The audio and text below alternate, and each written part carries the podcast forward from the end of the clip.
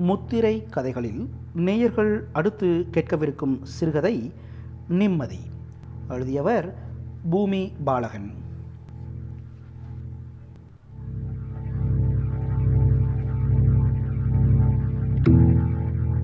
அந்த பள்ளிக்கூடத்திற்கே அழகு கொடுத்தது சிவந்த மலர்கள் பூத்து குலுங்கிய கொன்றை மரம்.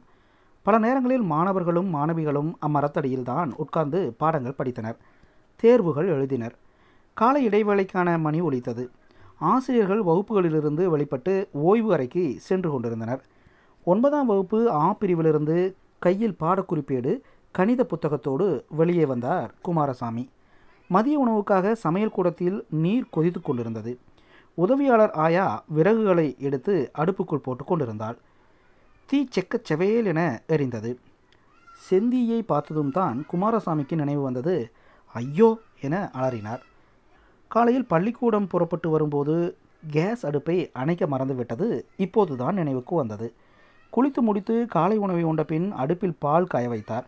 பால் கொதித்து பொங்குவதற்குள் உடைகளை அணிந்து தயாரான பின் வீட்டை பூட்டும் முன்பு பாலை இறக்கி வைத்து விடலாம் என்று எண்ணியவர் பாலை மறந்துவிட்டார். பள்ளிக்கு புதிதாக வந்திருக்கிற தலைமை ஆசிரியர் கண்டிப்பானவர். ஒருமுறை ஐந்து நிமிடங்கள் தாமதமாக வந்ததற்காக வரலாற்று ஆசிரியரை கடுமையாக பேசிவிட்டார். அது மாதிரி ஒரு நிலைமை தமக்கும் வரக்கூடாது என்ற எண்ணமே புறப்படும்போது இருந்ததால் பால் அடுப்பில் இருப்பது கவனத்திற்கு வரவில்லை. அடுத்தவர் நம்மை கேள்விகள் கேட்கும் நிலைமைக்கு ஓர் ஆசிரியர் நடத்த இருக்கக்கூடாது என்ற எண்ணம் கொண்டவர். பேரனை பார்க்க மனைவி சென்று விட்டார் குமாரசாமிக்கு சமையல் செய்ய தெரிந்ததால் மனைவிக்கு பல நேரங்களில் உதவியாக இருந்தார். அவர் திருமணத்திற்கு முன்பு பேருந்துகள் இல்லாத கிராமத்தில் உயர்நிலைப் பள்ளியில் பணிபுரிந்தார். அப்போது உடன் பணியாற்றிய தமிழாசிரியர் தாவூது நன்கு சமைக்க தெரிந்தவர். இடைநிலை ஆசிரியர் கோபால்சாமியும் சேர்ந்து மூவரும் கிராமத்தில் ஒரு வீடு வாடகைக்கு எடுத்து தங்கியிருந்தனர். தாவூது மற்ற இருவருக்கும் சமையல் செய்ய கற்றுக் கொடுத்தார். மூவரும் ஏறத்தாழ சம வயது உள்ள இளைஞர்கள். அப்போது கேஸ் அடுப்பு வராத காலம். மண்ணெண்ணெய் அடுப்பை பயன்படுத்தினார்கள். அரிசி சோற்றுக்கு கஞ்சி வடிக்க மாட்டார் தாவூது. சோற்றுக்கும் தண்ணீருக்கும் சரியாக இருக்கும்படி அரிசி சரியாக வேகும் அளவுக்கு தண்ணீர் ஊற்றுவார். குமாரசாமியும் கோபால்சாமியும் ஒரு டம்ளர் அரிசிக்கு இரண்டு டம்ளர் தண்ணீர் ஊற்ற வேண்டும் என்பதை அப்போதுதான் தெரிந்து கொண்டனர். காய்கறிகள் நறுக்கும் வேலை கோபால்சாமிக்கு. வெங்காயம் உரிப்பது குமாரசாமி. பருப்பை முதலில் வேக வைத்துக் கொள்வார்கள். வெங்காயம் காய்கறிகளை வானொலியில் வதக்கி தாளித்துவிட்டு வெந்த பருப்பை கடைந்து தண்ணீருடன் கலந்து பின்பு தக்காளி அரிந்து போட்டு எல்லாவற்றையும் சேர்த்து கூட்டி குழம்பு செய்யும் கலையை கற்றுக்கொண்டார்கள். அன்று முதல் குமாரசாமி சொந்த முயற்சியில் சமையல் செய்ய நன்கு கற்றுக்கொண்டார். தம் கையே தனக்கு உதவி என்று எண்ணுபவர். ஆசிரியர்கள் அறைக்கு சென்று கையில் உள்ள புத்தகம் நோட்டை போட்டுவிட்டு தலைமை ஆசிரியை பார்க்க விரைந்தார். தலை திரிய கோழி துடிப்பதைப் போன்று மனது பக் பக் என்று அடித்து கொண்டது. உடனே வீட்டிற்கு செல்ல வேண்டும். என்ன நிலைமையோ? நினைக்கவே பயமாக இருக்கிறது. சென்ற வருடம் அம்மாப்பேட்டை நண்பர் கோவிந்தன் வீட்டில் நடந்த நிகழ்ச்சி நினைவுக்கு ஓடி வந்தது. கோவிந்தன் வீடும் அடுத்து அவரது தம்பி வீடும் இருந்தன. தம்பி வீட்டிற்கு செல்ல பொது வாசல். மாலை நேரங்களில் வாசலுக்கு முன்புறம் இருந்த திண்ணை உட்கார்ந்து பேச வசதியாக இருந்தது. தம்பியும் அவரது மனைவியும் மட்டும்தான் வீட்டில். அவர்களுக்கு குழந்தை ஏதும் இல்லை. திருமணம் இரண்டு வருடங்களுக்கு முன்புதான் நடந்தது. கோவிந்தனுடைய மகனும் மகளும் கல்லூரியில் படிக்கின்றனர். தம்பியின் வீட்டில் முன்புறம் ஹாலும் அதை ஒட்டி சமையலறையும் இருந்தன. காலையில் சமையல் செய்து முடித்த பின் மதியத்துக்கு எடுத்துக்கொண்டு தம்பியும் மனைவியும் வெளியே சென்றால் மீண்டும் மாலையில்தான் வருவார்கள். பிற்பகலில் லேசாக கேஸ் வாடை வெளியே தெரிந்தது. பள்ளிக்கூடம் விட்டு ஐந்து மணிக்கு வந்த கோவிந்தன் தம்பியின் வீட்டிலிருந்து கேஷின் வாடையை நுகர்ந்து புரிந்து கொண்டார். ஜன்னல் கதவுகளை திறந்து வைத்து அரை மணி நேரம் கழித்துதான் அடுப்பை பற்ற வைக்க சொல்ல வேண்டும் என்று நினைத்தார். முகம் கை கால் சுத்தம் செய்துவிட்டு மனைவி கொடுத்த காஃபியை குடித்தார். பின்பு திண்ணையில் உட்கார்ந்தார். எதிர் வீட்டு நண்பரும் வந்து சேர்ந்து கொண்டார். இருவரும் நாட்டு நடப்பு அரசியல் பற்றி வழக்கமாக பேச ஆரம்பித்தனர். அவர்களுக்கு நேரம் போவதே தெரியாது. இலவசங்கள் கொடுத்து மக்களை சோம்பேறி ஆக்குகின்றனர் என்று அங்கலாய்ப்பார்.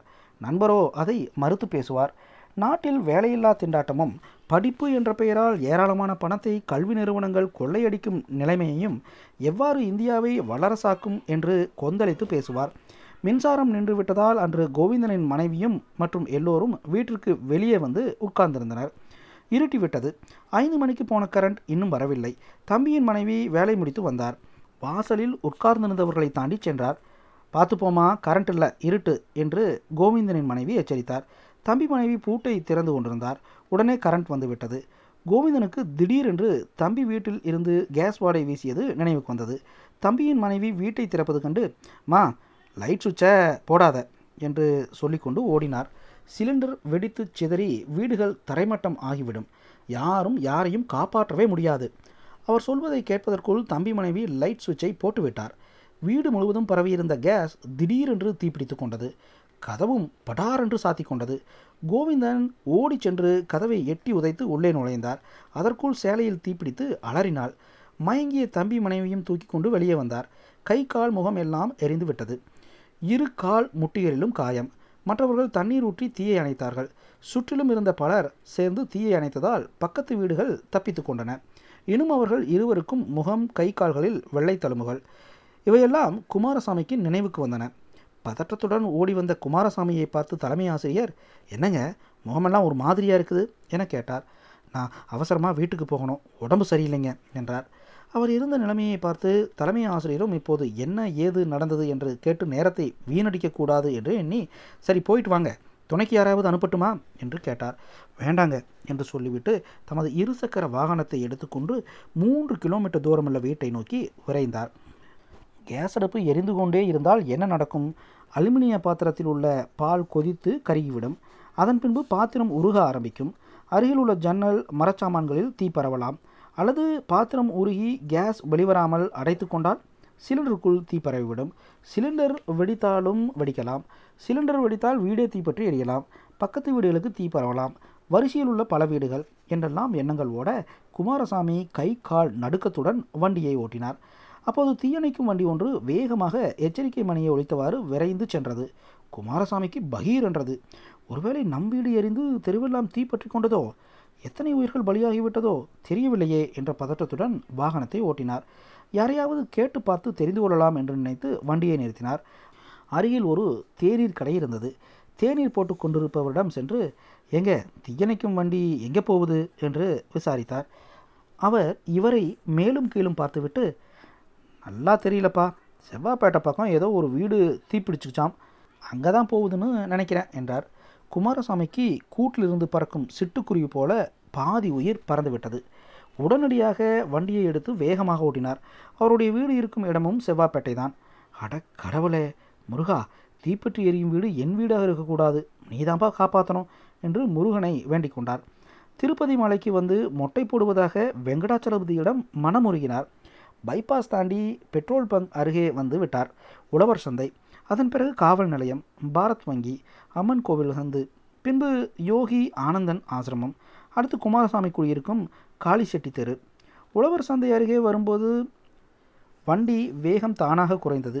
குறுக்கும் நெடுக்கும் மக்கள் யாரையும் கண்டுகொள்ளாமல் எதிரே வரும் வாகனங்களை கவனிக்காமல் கையில் பைகளுடன் அலைந்தனர். பிறர் மீது மோதாமல் செல்ல வேண்டும் என்று கவனமாக ஓட்டினார். ஏய் சாவுகிராக்கி பாத்தோட்டு என்று யாரோ சத்தம் போடுவது கேட்டது. வண்டி காவல் நிலையம் அருகே வரும்போது எதிரே வானத்தில் புகை மேலெழும்பி வருவதை பார்க்க நேரிட்டது. எதுவோ தீப்பற்றி எரிவதால் உண்டாகும் புகை அல்லது தொழிற்சாலையிலிருந்து வெளிவரும் புகையாக இருக்கலாம். குமாரசாமிக்கு அடிவயிறு பகீர் என்றது. வேகமாக வண்டியை ஓட்டினார். பாரத வங்கியை அடுத்து அம்மன் கோவிலை பார்த்து கன்னத்தில் போட்டுக்கொண்டார் எதிரே வருபவர்கள் யார் என தெரியவில்லை. கண்ணும் கருத்தும் வீட்டைச் சுற்றியே இருந்தன. தெருவிற்குள் நுழையும் போது தம்மை பார்த்து சிலராவது திட்டுவார்கள். வண்டியை தடுத்து நிறுத்தி உனக்கு கொஞ்சமாவது இருக்குதா? என கேட்பார்கள். அவர்களுக்கு என்ன பதில் சொல்வது என பயந்தவாறு சென்றார். தெரு அமைதியாக இருந்தது. எந்த பரபரப்பும் இல்லை. வீடு எப்போதும் போலிருந்தது அவசர அவசரமாக வண்டியை நிறுத்திவிட்டு வீட்டை திறந்தார். சமையலருக்கு ஓடினார். பால் காய்ந்து தீஞ்சு கருகரு என இருந்தது. பால் பாத்திரமும் கருப்பாக மாறியிருந்தது. அப்போது கைபேசி மணி அடித்தது. எடுத்து காதில் வைத்தார். ஏங்க நான் தான் பேசுகிறேன் என்றாள் மனைவி. ம் சொல்லு. சாப்பிட்டீங்களா? சாப்பிட்டேன். சொல்லு. சிலிண்டரில் கேஸ் குறைவாக தான் இருக்கும். கேஸ் தீர்ந்து போனால் மறக்காமல் கம்பெனிக்கு ஃபோன் போட்டு புக் பண்ணுங்க. வர பத்து நாளைக்கு மேலாகும் என்றாள். குமாரசாமி ஓடி சென்று சிலிண்டரை பார்த்தார். கேஸ் வால்வு திறந்திருந்தது. ஆனால் கேஸ் வரவில்லை. அப்பாடா என்று சோஃபாவில் உட்கார்ந்தார் குமாரசாமி.